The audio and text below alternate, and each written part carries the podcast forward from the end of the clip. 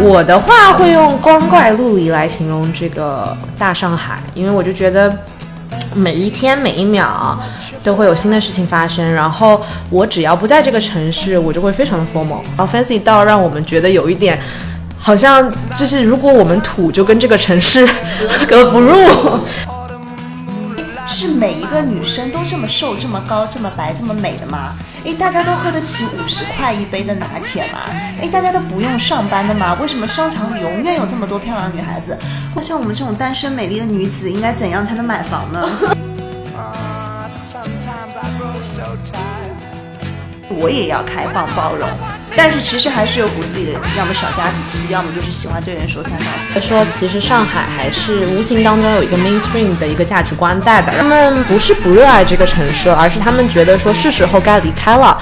呃，诱惑的原因来自于压力太大了，大家都需要有个出口去呃释放这个部分的压力。Fast pace 的一个地方，它给你一个很小很小的一个空间，让你觉得被围绕起来。然后在自然、在艺术面前，大家是平等的，精致的要美丽的，对不对？在岛上呢，穿着香奈儿的高跟鞋，背着 Prada 的包包，赴宴的。然后我说我来买单。我以为就是只要 awkward 打个招呼就好了，结果就是一而再再而三的在那个同样的场合碰到三次，然后最后第三次的时候，他就经过我就跟我说啊，你之前伤伤坏了我的心。然后我一时也不知道该如何接这个话，我就说干杯，又聊到爱情了。呜，爱情这个东西在上海存在吗？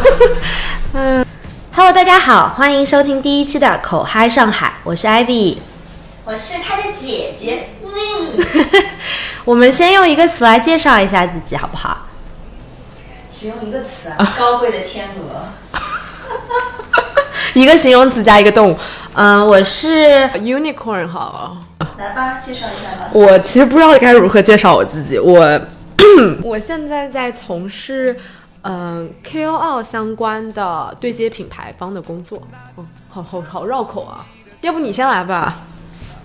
Hello，我是 Ning，嗯，杭州人，嗯，没高考，小语种保送北京上的大学。然后在日本交换读书了一年，玩嗨了，就想去美国继续玩，就升上了美国的研究生。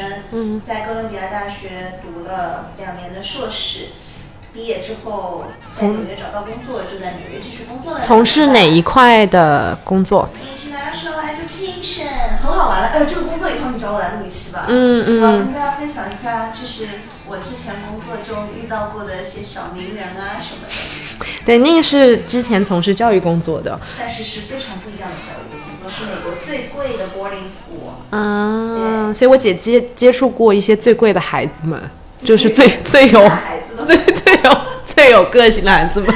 嗯，我的话，要不哎，就要不对，应该互相介绍，你可以来介绍我。我介绍不清楚的。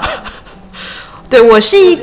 我我也是一个背景比较神奇的这样子的一个状态，就是我设立了很多那个 startup，我在各种 startup 摸爬滚滚打，因为我是一个比较追求自由的人，然后原来也是做品牌跟社群相关的工作，那现在在做 KOL 相关的，嗯，然后之前的话，我的蛮多的经历其实是也是跟电影相关，然后呃这一部分也算是一个我比较 passionate 的一个部分，嗯嗯。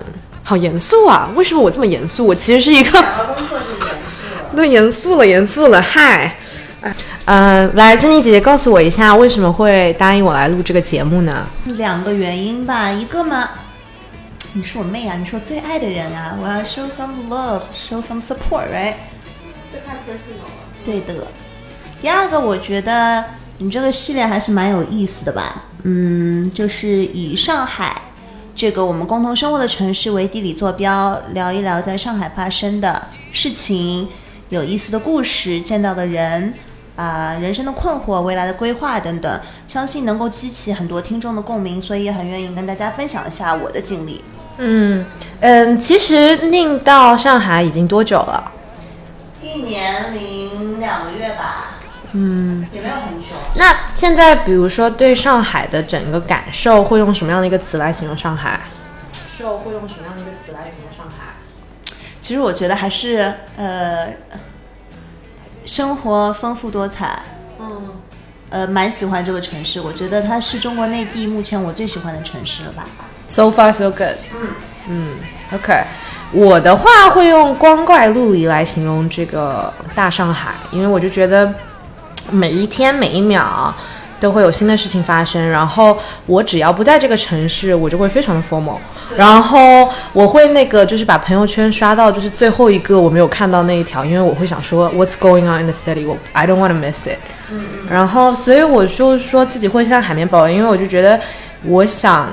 跟不同的人接触，然后会吸收一些新的一些体验，然后你就会一直变形，然后变形变形变形变形之后，有有一天有可能就会觉得吸收了太多，然后自己就没有自己的形状了啊，然后会比较有一点 lost 的感觉，然后目前就是有一点这样子的感觉，然后也就是为什么今天。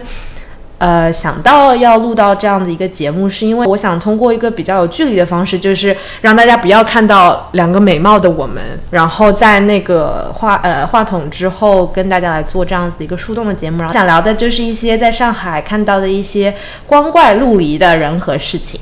嗯，所以是有意的把自己藏在麦克风后面，对吧？对，因为别人就只能听到我们睿智的语言，对，我们有趣的灵就只能感受到我们的大脑。没有，并没有那个没有，并没有任何的具象的那个 image。嗯哼，好的，那我们这个还有另外一个问题，嗯，有没有一个最具有代表性的跟上海有关的故事？呃，您这边想要分享给我们的，我的姐姐想要分享给我的。没有一个最具代表性吧，每天发生的都是一个新的故事，我觉得都可以加入我的 collection。嗯，其实最近我们两个也是你给我在 share 的一个文章当中，我们得到了一些 inspiration，就是是呃倪一宁的一篇文章，然后分享了说是上海太 fancy 了，然后 fancy 到让我们觉得有一点好像就是如果我们土就跟这个城市 格格不入，对，所以。就是呃，宁这边也有一些分享，你要就是来 elaborate 一下吗？可以啊，背景可以给大家介绍一下，这是我很喜欢的一个作者，叫做倪一宁，是我杭高的学妹，她在交大毕业之后。呃，之后就成了一个自由职业者。除了写小说、出书以外呢，他有运营自己的微信公众号。有的时候呢，也会针对一些时事啊、一些娱乐八卦发表自己的见解。嗯，更多的时候也会带货嘛，呃，大家懂的。推广告。他的广 收钱。他的广告软文写的超好的，真的，我很喜欢他。我看过。对，那他最近写了一个生活随想。他从北京搬到上海，就刚搬到上海的这一周。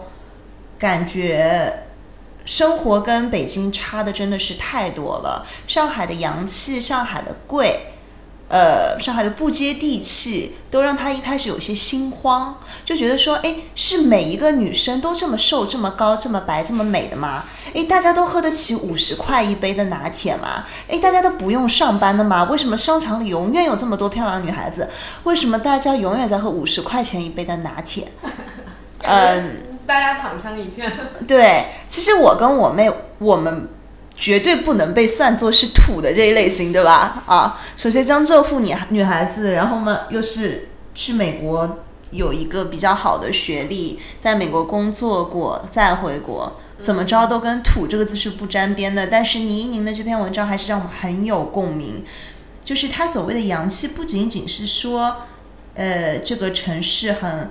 海派，嗯，很 open-minded，跟国际接轨，更多的是它是高高在上的。如果把它比喻成一个人，他就是一个很金贵的一个，嗯，富家大小姐，嗯，她的人设是很高贵优美，有一点点的。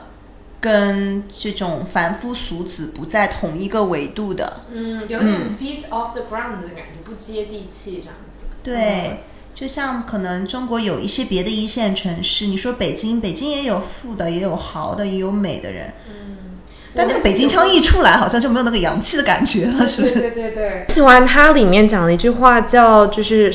在上海，就是所有的事情都是关于生活，然后生活要比生活本身更大，就是有一种大家为了要生活，然后要要生活的很好，所以会花更多的力气去就是 build up 那个生活的感觉。然后我觉得这个是我体验到的非常贴切的，因为我现在就刚刚租了房子嘛，我就成为他那个故事当中要走，就是穿着高跟鞋走到那个木质台阶上走两层的那个，然后都不知道喝醉酒以后怎么上楼梯的人了。对，OK，嗯。然后你家那条街又是有很多网红咖啡馆嘛？对，然后一出门就开始消费五十块钱的咖啡，Arabica。嗯，我我这边的话，跟上海比较有关的一些故事的话，就比如说像现在夏天了嘛，然后。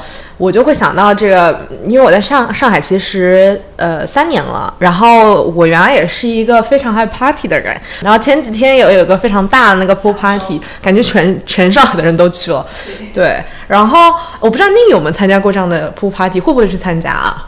这个问题问的特别的妙，如果在美国，我肯定要去的。为什么？我觉得国内的 party 文化还是不一样，哪怕说在上海有这么多老外，有这么多的海归，我觉得大家对于 party 的定义和理解有点有点迷。我前几天，我昨天参加一个朋友的 birthday party，我还在跟那个上面的女生聊，我为什么不去上海的 pool party？呃，女生爱秀身材，穿的少没问题啊，我也喜欢大饱眼福，我也喜欢看美的事物。但，很多男生他参加这个 party 的目的可能只有一个，他就是去看。身着布料很少的女生的身材，她不会欣赏那个 dance music，她不会跳舞，她不喜欢被阳光晒，她也不喜欢在水里面嬉戏。所以我觉得，Why are you even here？我觉得你这个目的就很恶心。就是大家都会比较带有目的性的去参加这个 party，然后他要么就是以交友为目的，或者是说要么就是以 creeper 为目的去看。他不是真的说我就是喜欢音乐，或者是我就是喜欢这种。夏天的 vibe 这样子去参加的，对我觉得只有少数的人是真的能放得开去玩的。那有些女生我很喜欢，她们是平时身材也是练得很好，嗯，所以在泳池边也是赏心悦目。她们听到好听的音乐也会跳起来，就很自然，整个状态很好。但有一些更多的人，我觉得是端了一个酒就不知道在干嘛，就一直在偷拍女生。我觉得那个这样子的一个大环境让我不太想要参加 pool party，所以嗯。比如说某一个 hotel，他办一个 pool party，我不会想去。但是如果是一个好朋友，他说：“哎，大家一起周末去莫干山，我们租一个民宿带有泳池的。”哎，我会去啊。我觉得一定要亲近的人，我相信你们，你们是我的好朋友，那我会跟你们玩的很好。我了解你们是什么样的人了。对，我觉得在上海参加这种 party，其实你就是会碰到很多很多的陌生人，然后大家说放得开，也不能太放得开，然后你说不放得开。你就玩的不开心了，其实是有这样子的一个界限在的，界限在的。嗯，还有我觉得还有一个呃，我的焦虑的点是来自于就是 social media exposure。上海说大不大，说小不小，其实嗯也是会有很多认识的人在同一个圈子里的，也很怕在这种社交场合如果。自己的一些丑态被人拍下来，不是说有意的拍啊。比如说他们在自拍的时候，我刚好在后面，我的腹部没有收紧，就露出了腹部的一丝赘肉。对对对。然后他们要发他们的合照，那刚好背景有我，那别人看到就会说：“咦，你不是天天去健身的吗？怎么身材这么差？”那我觉得我我的人设就崩塌了，不能接受这样子。我只能接受自己去健身房自拍，我不能接受去泳池边被拍。参与过的几个都是那种。很多俄罗斯模特，然后就专门在那边拍照，然后你也会觉得就是，就是就是为什么我要跟一帮模特们在铺里面玩耍，然后 they don't even talk to me 的感觉。人家不会想理我的。OK，好的，对我们刚刚有简单的提到一下，比如说就是参加 party 嘛，上海特别的小，其实，然后特别是就作为我们这种比较 social 的人，那。嗯，在上海，你最不愿意去的，或者是你觉得说，呃，就是，嗯，在路上最不想碰到的人是谁？或者这个最不想见的不一定是你很讨厌他，而是就是你见到他你会觉得，嗯，或者是就是比较尴尬，或者是说，嗯，我也可以是老板了，like 就是 anyway 就是都可以。哦，那你是办公室吗？开玩笑。嗯。呃，有。就之前，我这边的话，要不我先说好了。就是我特别怕去 I A P M 的那个，还有东湖路，就是就是那个那个那条路上，就是你只要坐在那里就会就是你只要坐在那里，就就是时长够大概不是两个小时以上，你就会碰到认识的人。嗯，对，IAPM 是一个很妙的地方。我没有很抵触在那，但我在那会很小心。有一次我戴着口罩，就十分钟，我我就在一楼等电梯的十分钟里，我见到好多认认识了你，呃，不是认识了，见到了你的那个朋友 Google 的 Jeff，还认识了经常去 Pure 健身的 Stephanie，还认识了另外一个 Fitness 的那个男生 Kenny。嗯，对，他们是不是都去 Pure 啊？好像是哦，所以说 IPM 很妙，是因为有那个 Pure Fitness。嗯，对。呃，然后如果是不想遇到谁，我会有意的逃避。就是我我曾经也扎过别人嘛，那有的时候就不是 happy ending 那有些男生可能对我还是有看法。嗯，那我也不想在跟他们搞不清楚的情况下，我会尽量避免去我知道他们肯定会去的地方。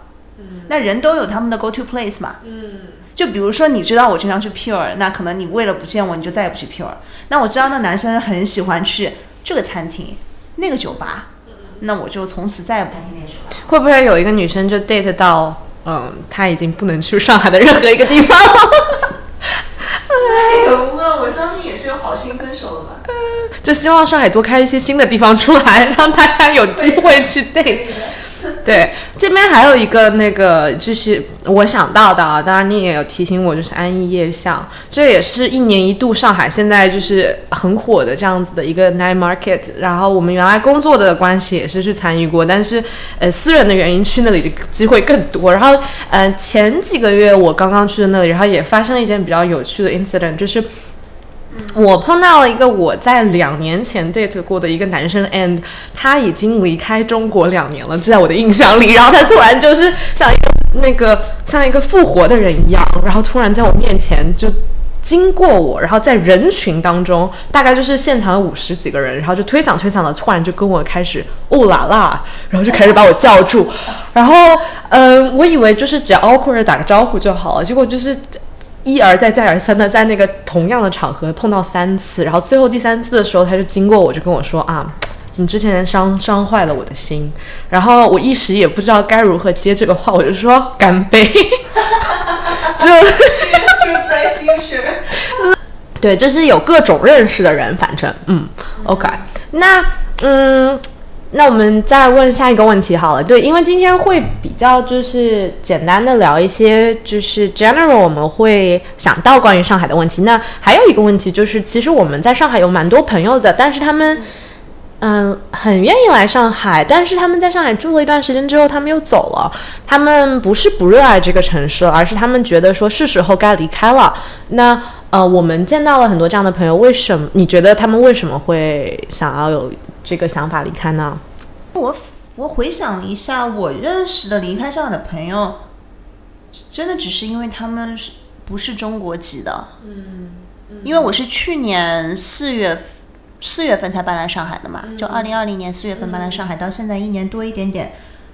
我接触的朋友好像的确是上海本地人，还有。外国人会比较多一点，离开上海的都是已经在上海居住八年以上的，对上海很有感情，但是因为他们的人生已经步入了一个新的篇章，比如说要跟同样是外国籍的男友结婚了，那么他们以后可能想在美国发展事业，然后未来小孩也是想在别的国家呃出生，嗯，因为在上海对他们来说，上海是异乡，嗯，对他们是客，cost 也会很贵，然后。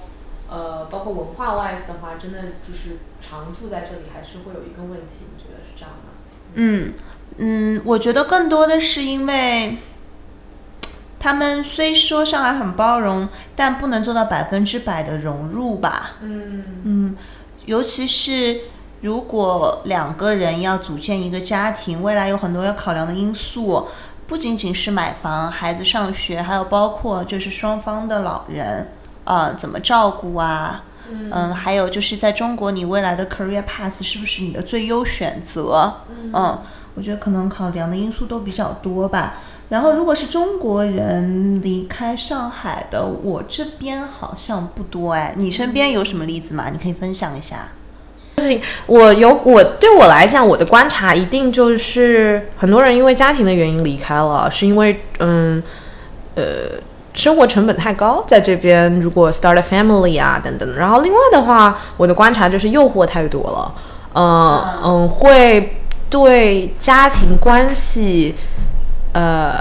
怎么说不是特别稳定啊？如果说组建一个家庭的话，因为你也知道这个城市，你要么就住在很远，浦东、杨浦，或者是对闵行，就是其实你就感觉你不是在所谓的上海了，但是，嗯，嗯你还是在大上海那种的话，我觉得就不一样。但是如果说你是真真正正的，比如说在静安区的什么小洋房里就开始 start a family 啊，这种，我觉得会有很多的诱惑的，然后。嗯，对我来讲，我自己不会想要长期的居住在上海。就是我到了，比如说三十岁，我觉得就可以看看别的更加适合生活的节奏会慢一点的城市。因为我觉得，呃，诱惑的原因来自于压力太大了，大家都需要有一个出口去呃释放这部分的压力。然后，嗯，再比如说真的有小孩了之后，有可能呃。更多的重心是不一定放在事业上，或者是放在家庭上的话，就有可能会去一个更加多自然的地方，然后让大家更加轻松的成长吧，让小孩更更加轻松的成长。嗯，可能你说的对，你年龄还没有到要考虑成家立业的时候，所以你身边的朋友跟你年龄应该会比较相仿。那我身边就有女生很着急约我喝茶，因为她让我给她介绍男朋友，她就很着急啊。她的标准就是简单朴素、直接明了，公务员。公务员有房子有车就好了。我觉得这些要求没有问题，但是核心本质还是要你爱那个男人，那个男人也爱你。又聊到爱情了，哦，爱情 这个东西在上海存在吗？嗯，好的，那嗯，OK，我们再下一个话题是，是不是有点干啊？我的这个 transition。没有啊，那个哦，爱情多美好。对，对我们都市丽人的生活啊，除了爱情，还是有很多别的事情的。对，都市丽人的生活啊，都开销太大了。哎，真的，我刚刚给你提的一个，呃，一个那个思路，就是我觉得你以后做这个 podcast 可以做一系列类似 money talk，因为之前在纽约的时候，我关注一个网站，它每周就会出一个 series，就好像叫什么 money diary 啊，嗯，呃，就是去美国不同的。城市一周的生活成本，会请一个嘉宾来分享自己每一天的行程，从早上睁眼的一刹那到上床睡觉的那一刻，嗯，一天的花销都是开销在哪些地方了？比如说早上在街角买的。咖啡啊，bagel，你去健身房，那如果按照一年的年费来算，你这一次去健身房花了多少钱？然后包括比如说晚上跟同事去 happy hour 了一杯酒，你花了多少钱？就每天就事无巨细的都记下来，然后一周到了统计一下，看你一周花了多少钱。然后美国不同城市生活成本还是差的很多的，就是你要让我的生活去上海一天的生活的 cost 去跟我之前在亚特兰大一天的生活的 cost，有可能一个是零，一个是。I don't know, like 我觉得会很有意思。我觉得你以后可以请不同的行业的朋友，然后人生处于不同的阶段，年龄也要不一样的。有些可能成家了，有些可能还是单身贵族，嗯，有些可能刚毕业的大学生，然后他们自己赚的钱以及每周的花销，这样做一个对比，我觉得会很有意思。嗯嗯，对，这是一个很好的思路，让大家同时也呃可以反思一下，然后知道说平常的。一些 source of cost 是来自于哪里的，然后跨城市的比较一下。嗯，对我我从不记我的开销，但是我现在想了一下，因为你说都市丽人嘛，嗯，对吧？那两个很关键的条件，一个是上海一线大都市，第二个我们是丽人呀，要要精致的，要美丽的，对不对？要倒上的，那你想想看，平那我就不算一天要什么吃喝交通方面要花多少钱了。你想想看，那我们要去健身，我们去 Pure Fitness，对不对？那你办的是呃一个馆的卡还是通卡啊？年费多少？那我们两个要接睫毛的，对不对？还要做美甲的，对不对？我们两个又是经常喜欢按摩，你喜欢做 SPA，我喜欢做泰式，因为我的是那个，对，很贵的好不好？泰式按摩怎么一次要四五百块钱的啦？然后还有什么啦？哦，我以前。我以前那个很闲的时候，不是还要去上那个 A B C Cooking Studio 吗？现在还上吗？最近不是很想去做，有点懒，没有时间。对啊，这种都是很基本的都市丽人的开销都没有算做脸，好不好？这个就就刚刚硬提了，硬到那个就是那个倪一鸣的那个话题。嗯，哦，那还有很多人，还有很多都市丽人是养宠物的。所以还要算上宠物的尿布啊，然后玩具啊、食物，还有 weekend getaway，对不对？还要住酒店呢。对啊，要买漂亮的健身衣服，没有 free ceiling 的时候要自己买的就很贵啊。Lululemon 一条短裤五百五，一条长裤九百八。是对，说到这个，就是嗯，其实在上海的生活就是非常的贵嘛。那嗯，我们其实，在不同的时间段，也在不同的城市，也是大城市生活过。那我其实就刚好有这么一份报告，然后可以引出我们下面这个话题。然后这个报告的话，就是我刚刚简单做呃做了一个 research，然后找到的是二零二一年全球财富高端生活报告，可可。严肃一点，然后他说的是香港现在丢掉全球第一的这样子的一个位置，就全球第一贵这样子一个位置，然后被上海取代，所以意思就是说上海现在要比香港还要贵。然后呃，同期这前五名就是上海、东京、香港、摩纳哥跟台北。然后我们其实呃，我来讲我在呃上海跟香港都生活过。呃，然后，嗯，生活下来其实还是有不一样的一些地方。然后我也想聊一下，就是这一块，就是呃，讲一讲这两个城市的区别，然后更喜欢哪里。嗯，嗯，要不要宁先讲？就是，呃，你可以讲一下上海，因为我知道你也在上海跟纽约都生活，然后纽约也生活了将近是几年？四年半，快五年在纽约。那比上海的时间还要更长一点，嗯。然后你对于这两个城市，你会更喜欢哪边？然后不同的印象是怎么样？我觉得这其实很难讲的，城市与城城市之间比较。因为我在纽约生活的四年半里，是处于我读书和刚步入职场的那个阶段。那个时候的我跟现在我已经不是完全一样的了。嗯，我的思维方式、对未来的规划、我的心态可能都发生了一些转变。我还是很喜欢纽约的，我觉得它对于我还是有致命的吸引力的。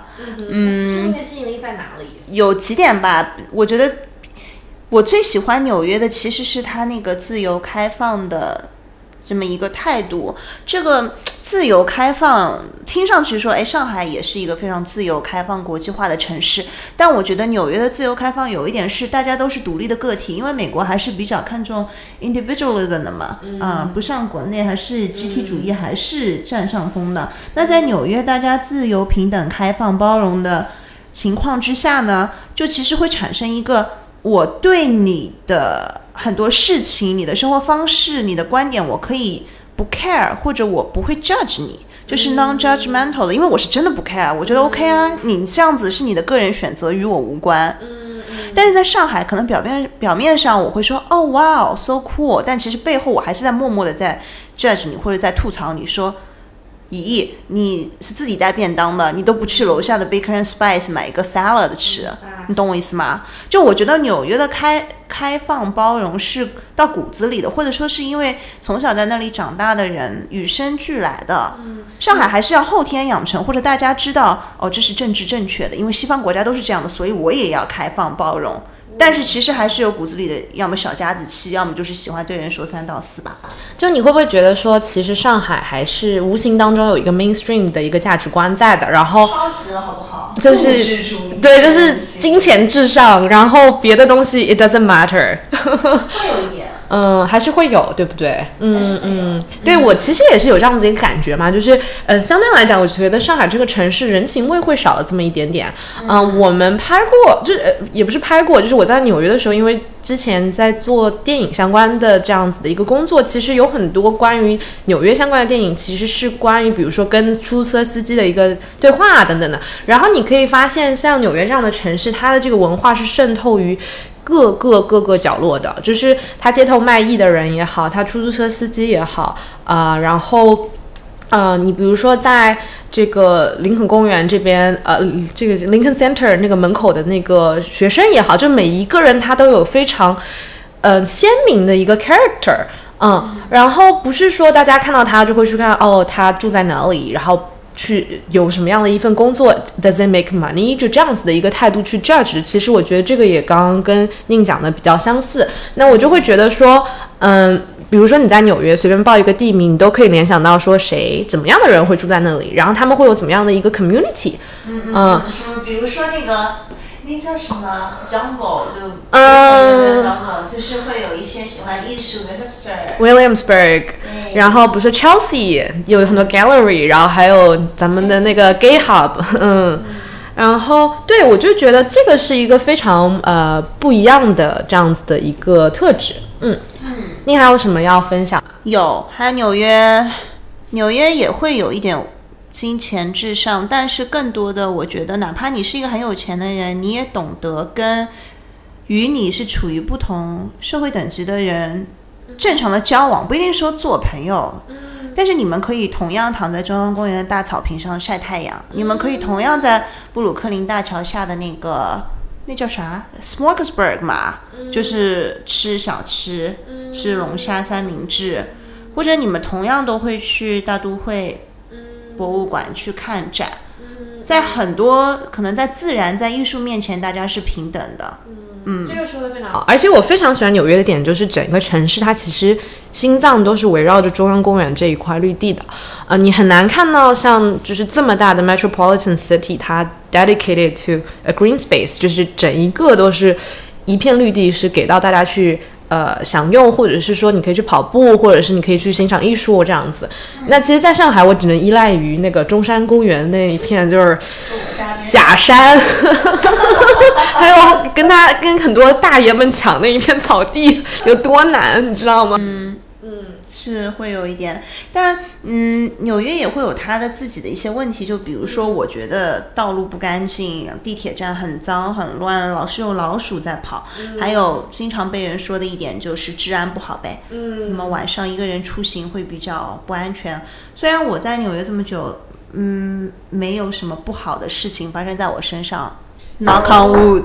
你我其实有一段时间，我跟你同时住在纽约的那段时间，然后有一个 bomb 的事件，你记不记得？就是有一站有 bomb 的事件，但是没发生在我身上。因为你住在纽约太久了，我就记得那一天发生那件事情，就它不安全到一个什么程度，就是发生那件事情了之后，我们老板就非常 chill 的说，哦，就是一个 bomb 嘛，我们推迟三十分钟开会，就就是是在第五大道和三十多街啊？我具体不太记得了，反正离我们办公室挺近的，所以我们那个地铁有受影响，嗯。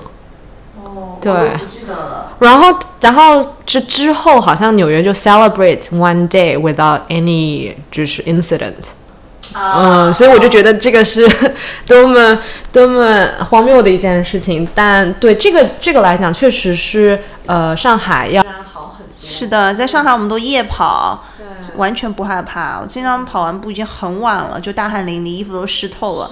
嗯，在路上走我也觉得很安全。或者是你可以 party 到很晚，然后再就是打的回家，然后也都不不会怕这样子。排队一百四十五之类的，那就没关系，就先去吃个夜宵。嗯，对，上海比纽约要，我觉得交通出行更方便。嗯，虽然纽约有二十四小时的地铁，但就像我说的，有的时候晚上还是会存在一个治安不好的问题。那上海你可以选择，如果没有地铁了，你可以打车，你可以骑共享单车，你甚至可以走路，option 会多很多。那另外的话，二十四小时营业的店也更多，还有就是叫外卖啊、外送这个生活生活会更方便。对，是的，嗯，对的。对，所以这点的话是上海站上。我第一就是呃，我呃刚回到上海的时候，我会觉得我要去超市买水，我要去超市买一二三四五的东西。然后我那个时候我的朋友就跟我说，你都可以在网上买。然后我就惊呆了，我就想说，有人帮你送水上门，我就不用去搬水了，这么方便的事情。对，就我觉得整一个上海的感觉就是，你其实只要好好工作，赚一定的钱，你的生活其实就会很高质量。就另外生活过的一个城市就是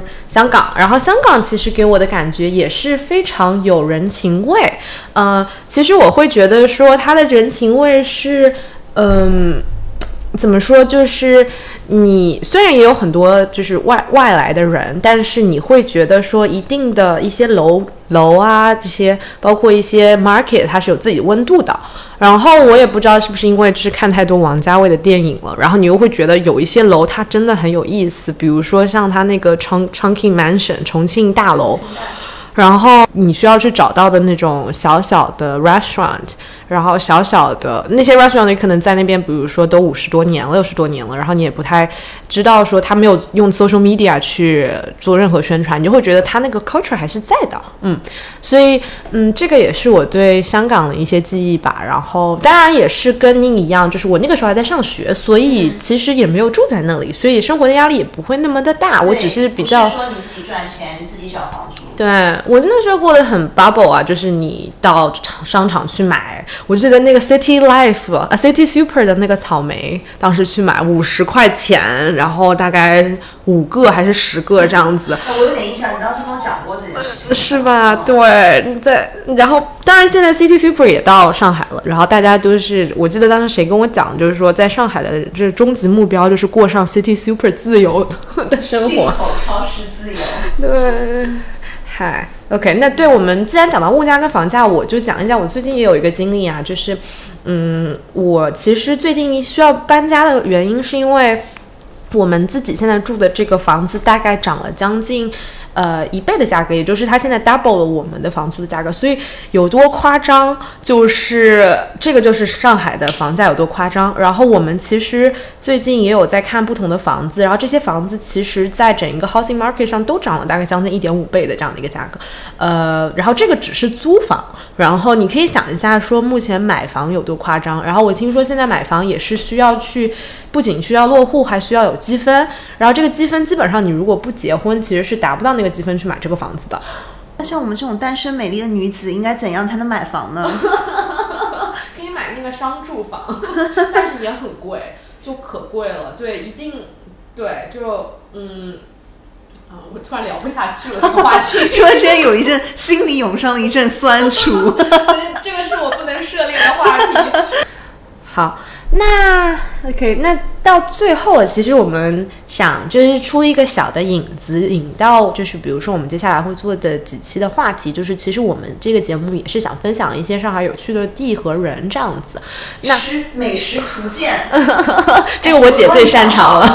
这种餐厅你要分那种什么的夜市、街边摊，或者老底子上海味道，或者是呃，就是高端洋气米其林摘星之旅啊，就是分不同的 category，然后小酒馆这种。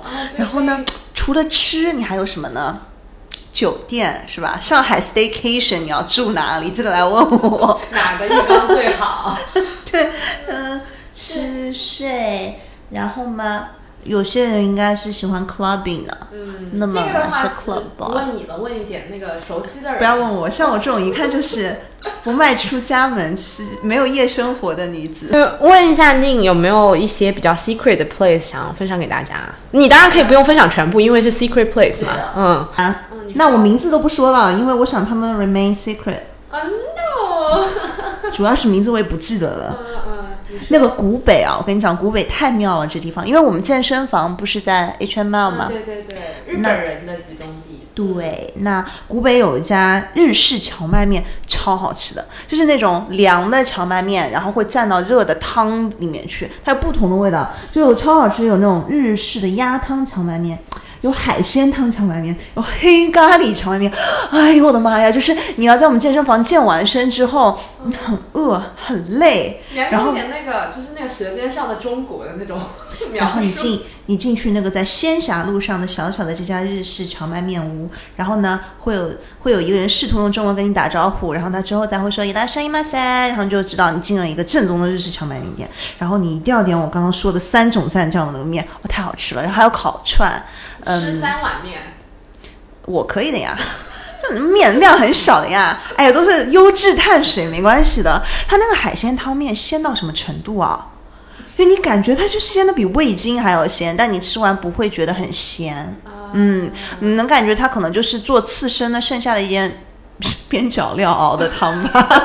但它最有名的是鸭汤，是这样子。这家店呢是我的日本朋友推荐给我的。嗯啊、我的日本朋友呢，他前段时间回了东京去看他爸爸妈妈，然后在东京吃到了很正宗的这种什么蘸鸭汤的荞麦面，吃完之后念念不忘。他在中国是生活在深圳的，他就觉得深圳这地方找不到像样的正宗的日料店，尤其是吃这个面条，他就在大众点评上搜，发现上海这家有，然后他就飞过来，他就介绍我去吃，我跟他吃了，啊这真的是乌蚂蚁。然后我私底下一定要问一下，你们这家店叫什么？好的。如果我们有一定的粉丝，我们就会把这个 share 给大家看，然后告诉大家在哪里。还有一个 secret，我觉得这个我可以分享。嗯，因为这我不怕大家跟我抢。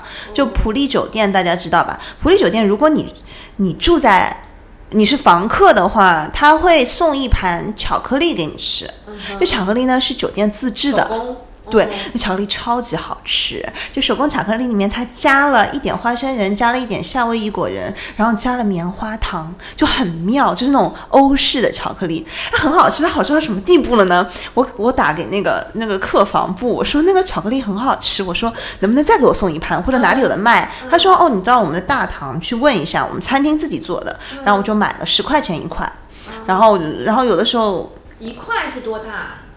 一块。几克？二点五厘米乘以一厘米，嗯，厚度是一厘米，一口可以吃完。你嘴小，你两口吧。嗯，好。我狼吞虎咽一口吧。好的，是好吃的，所以我看一下宁现在讲这个话题，整个人都兴奋了起来。刚刚就 啊，对，因为你知道我大众点评名字叫什么吗？对，除了吃一无是处。哎，你大众点评是几级啊？你有看过吗？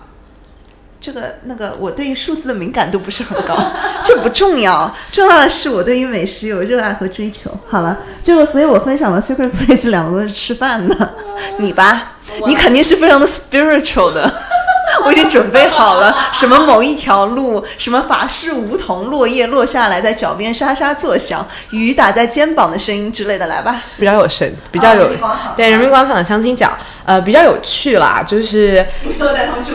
外国人口语角吗？没有没有没有，其实这个是我最早拍片的时候经就是经过的一个地方，然后我觉得很有意思，是因为我当时觉得就是这是一个很神奇的文化现象，就大家真的把你。的女儿跟儿子的那个一生的信息也没有一生的信息啊，就是他的一个 profile 放到一张对写在那个纸上，然后然后就是几套房，然后呃几岁，然后比如说二幺幺对对对，然后比如说几辆车，然后是什么国籍的，然后这边有一个 international corner，就是说他是外国籍的这样子的一个人。他有 international corner。对啊，有外国人呐，就是有一些人在加拿大置业之类的。嗯，你想去哪里？我带你去。觉得很有意思，是因为在我搬来上海之前，我在上海出差过很多次，你记得吗？然后我之前有几次住的酒店在人民广场附近的嘛，因为离外滩也很近啊。然后我的当时的老板是个洋人嘛，他很好奇，他听说了这个相亲角的事情嘛，他自己去逛了一圈，他回来跟我说，他很兴奋，他说很多大妈问他是哪国人。是不是要给他做一个 profile？然后他很兴奋的问我，他说：“你觉得我有市场吗？”然后我说：“你没有上海户口，你没有市场。”没有没有没有，国外户口也值钱的，因为这是上海嘛，对吧？很多就是那个纽约博士，就是年纪大了一点，然后他妈妈就会把那个放上去，但他们不放照片，就是因为他们他们才是那种 purely 相亲，就不看脸的那种，就跟现在我们对就都市人肤浅的那一面不太一样，就看只看 quality，就看灵魂。OK，对，这个是一个地方，然后，嗯，还有一个地方，其实这是我之前年纪轻的时候去的比较多的。嗯，你说。我突然想插播一个不算广告，但是我们俩都很喜欢的一个很 secret 的地方，你知道是哪里吗？Together。对，哇，你太懂我了。太想了。哎呦，sorry，sorry，sorry，不是我太兴奋了。对，我会讲这个啦。对，但是你要讲吗？我们俩都想讲。你讲，你讲。我们都想讲。对，这个的话，以后我想过要请老板来讲这件事情，就是这个是我不太愿意分享给很多人的一个地方，但是 secretly 老板又想做生意，所以又想。让很多人知道，小众高端那一个，这对我来讲是一个非常治愈的地方。就是我觉得我我不开心的时候，嗯，我到那边去看一场电影，然后我就被治愈了。就是有一个地方在上海这么就是 fast pace 的一个地方，它给你一个很小很小的一个空间，让你觉得被围绕起来。然后一在一个铁门之后，然后你进去，然后暗暗的那个环境，然后老板就会给你做酒。然后他们那酒都是有可能自己酿的，或者是找一个 local brewer，然后还有自然酒，对，聊一聊天，然后看一些那种比较小众的电影，我觉得就非常温暖。而且离我家近，你不会觉得你离我更近？你分享一下，你你喜欢他什么，或者是你你在那边上过什么有趣的课吗？对他其实每节课都很有。对 introduction，sorry，我们没有做一个 proper introduction，他其实就是，哎，Chloe 怎么说的？他是说。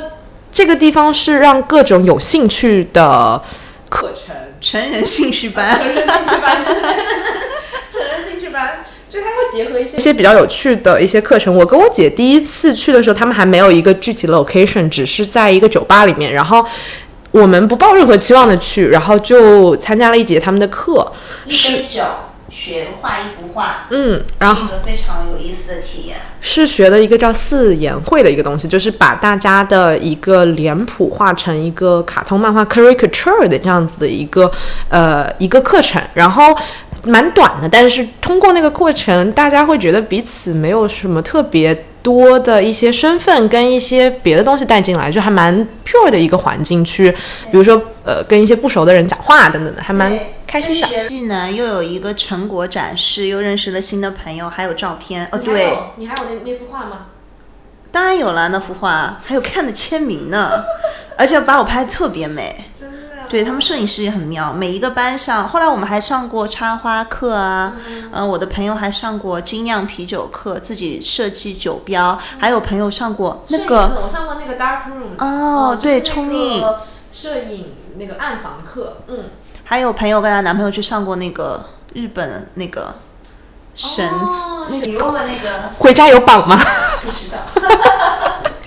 回家自己绑去了。然后每周五晚上 Together 会在他们的教室里放比较小众但是超级 high quality 的电影。嗯，嗯，大家就在暗暗的小房间里躺着看电影，然后也可以喝酒，还可以吃他们那边的小食。哎，我们真的就是要让 Chloe 来赞助我们一下，就是一旦有粉丝，请他来聊聊一下。他也是一个非常有趣的人，而且就是他的那个正能量会让你觉得。我另外一个，其实我想讲的是，我刚刚想讲的是，我小时候喜欢去爬 rooftop。嗯，我有一段时间，因为就是呃认识了一些摄影师，然后、呃，然后还有一些比较 wild 的一些朋友，就是 back man，然后我们就会跟一帮俄罗斯摄影师爬那个浦东最高的楼，然后。最神奇的是，你爬到那个楼上，你就会发现另外一个楼上也有一堆同样的人，然后你就会给他们 zoom in，然后跟他们 say hi，嗯、然后那些爬是真的爬，就是你爬到楼顶上，第一是会保被保安追着，然后第二你是就是你是爬到楼顶之后，它是没有任何的就是 ladder 或者是那个梯子是爬上去的，所以你自己就是要徒手的这样把自己拎上去。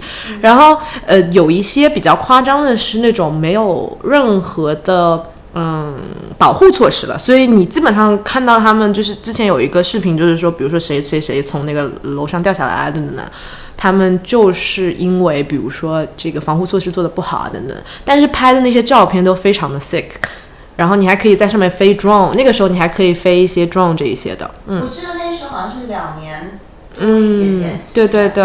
你是很着迷，对。这个。我们那个时候跟两个南非的一个 Instagrammer 很熟，然后那时候有 Insta Meet，然后就是 Insta 就是当时 Instagram 上还不是只有漂亮的姑娘的时候，现那个时候 Instagram 上大家还是认真摄影的时候，然后那个时候就是集中了，比如说一些 Instagram 的一些摄影师，你会有一个叫 Insta Meet 的东西，然后我也参加过，因为那个时候并不想要 sell 自己的人设，只是想 sell 自己的这个作品嘛，然后就认识了一些人，然后我们就 meet 了之后，他们就会介绍说自己的作品是什么，然后很大一部分都是在这个天上行走的人，然后那叫神仙。然后后来对，后来就开始进行管管制了，对，嗯，然后哎还是不错的。然后如果说大家有兴趣，到时候如果我们有粉丝了，我们也可以分享一些哪些 rooftop 还是可以爬的，嗯。嗯，OK，嗯，然后还有最后一个，呃，不是最后一个，还有两个问题啊，比较快。第一个是，嗯、你，嗯，最喜欢餐厅，我们到时候你再到时候再分享吧。呃，多了，太多了，那你到时候打不住。嗯、嗯、第一次，这个也是比较 relevant，就是你哎，这个我拒绝回答，我知道你要问什么了。第一次，第一次 date 会去哪里？我心里啊，这是套路。我不 date 很久了，就是嗯，你希望别人，你的 date 是不是？我跟你不一样的，就我第一次，你会希望很多情况下我不知道这是一个 date，因为我姐是个非常直男的人，就是她并不清楚男生约她就是想要去 go on a date，她会觉得就是你只要 hang out 而已。对现在也变了，现在毕竟年纪大了，阅历也增长了，之前是真的不知道。我不会，嗯，就是你我没有一个 go to place 的。你也觉得是男，希望是男生提出这件事情，然后你跟着他一起去，然后你会通过这个地方判断他是怎么样的人吗？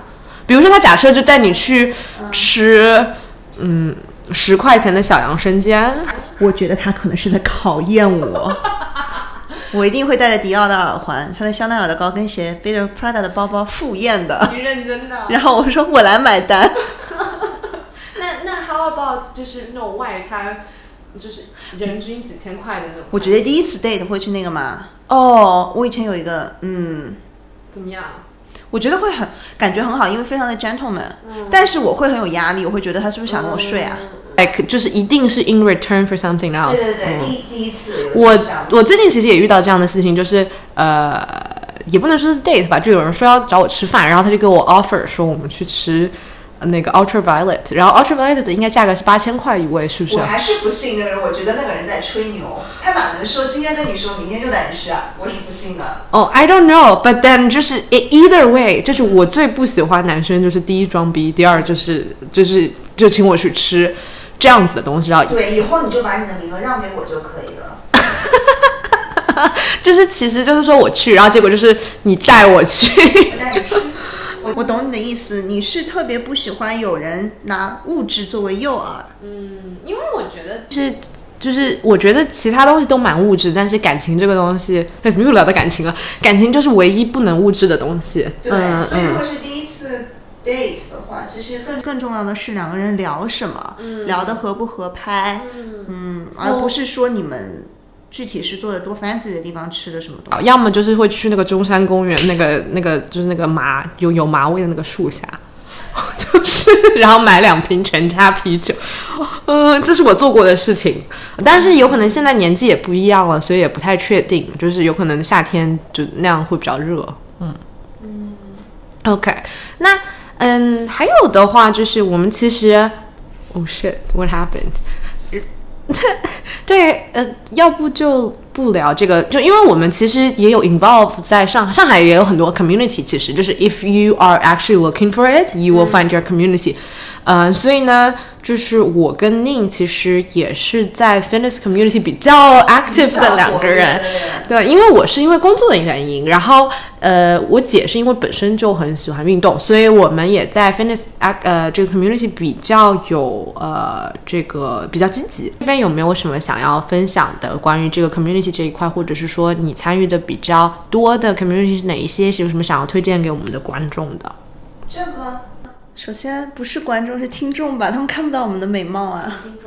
嗯，然后我觉得这个如果讲 fitness community 可以专门做一期，你不觉得吗？对，我觉得我们会专专门做一期的，嗯但是你你可以先提一下。对，呃，万一要在我身上，就是来上海这一年多，有一个很深的烙印，不得不提的肯定就是 Temporary Humans、这一个我们的一个运动团体吧。就刚来上海没多久，真的是机缘巧合。认识了 Temporary Humans 的一些小伙伴，然后他们也邀请我跟我妹一起参加训练，鼓励我们为斯巴达比赛做准备。之后我也是参加了，在去年参加了三次斯巴达比赛，啊、你参加三次啊？对，哇哦！哇哦，最好成绩是第三名哦。呃，anyway，所以呃，Temper Human 对我而言不仅仅是一个运动社团，它更多的是有点像在上海的家人一样的存在。嗯，对，所以我一直说。一日 T H 人，终身 T H 魂。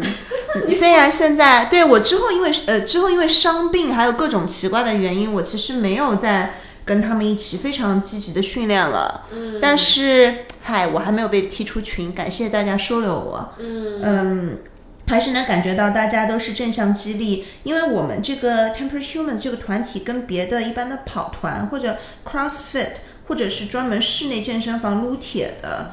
练健美的这些都不一样，我们主攻的是一个叫做障碍赛，嗯、就是 obstacle course racing 这样子的一个相对来说还比较新兴、比较小众的这么一个 category 的训练团体。嗯、我们团体男女生都非常的优秀，对，就很 hardcore。嗯嗯，我觉得，但还有一点很重要的是，大家我觉得心地真的很善良，很愿意分享自己参加比赛或者训练的一些经验心得，会互相鼓励，在适当的时候，有的时候会给你适当的 peer pressure，嗯，让你能够端正自己的训练目标，更好的。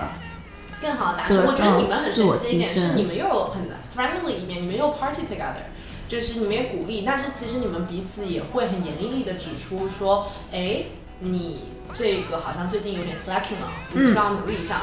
就我觉得严肃的运动团体的感觉，对，还蛮好的。对我喜欢这个感觉。我其实对我们团体有很强的自豪感、骄傲感。虽然我不经常出去跟别人说，因为身边很多朋友他们都有自己的跑团或者别的健身团体，他们也觉得自己的团体是最牛逼的。我觉得无可厚非嘛，每个团体都有自己的特色，自己擅长的。嗯，但我觉得我们 TH 就是一个温暖的大家庭，而且大家。都是非常积极上进的。我们，你看我们团体里这么多处女座和狮子座，你就知道了，都是追求完美，严于律己。什么加班加班到十二点凌晨哦，然后什么下大雨了打不到车，等车的一个半小时里就在办公室里撸铁。是我也是经过跟你们的相处，我觉得去年改变我很多在人生方面的一些 approach。我觉得就是，嗯，作为我这样子不是年纪的人，呃，跟你们 hang out 其实很大的一点就是，第一我会知道说，呃，比如说三十岁要活成这样子，我其实应该是一个现在状态应该做什么样的努力。我比如说我就应该有很比较 self discipline schedule 啊这一些，然后去做到说，嗯、你们这个年纪可以达到的一些成成就啊这样子。嗯，对我来讲是有这样子的一些体验的。对，呃，而且我觉得我们团体平时训练是真的 hardcore，但是训练之外，我们也可以社交，我们也可以 party，、也可以玩得很疯，然后也可以大家一起做菜啊，嗯，跟朋友的小孩一起玩。对，而且最开心的是，就是你可以见证你们从零到一这样的一个成长。我觉得一开始，呃，你要回顾最开始 TH 的这样子的一个历史，然后到现在，我觉得是一个非常了不起的这样子的一个一个成就了。嗯，我觉得这个可以花一期的时间来讲，如果有机会的话。嗯，讲一讲 TH 的故事。哦，好的，那那今天就差不多到这。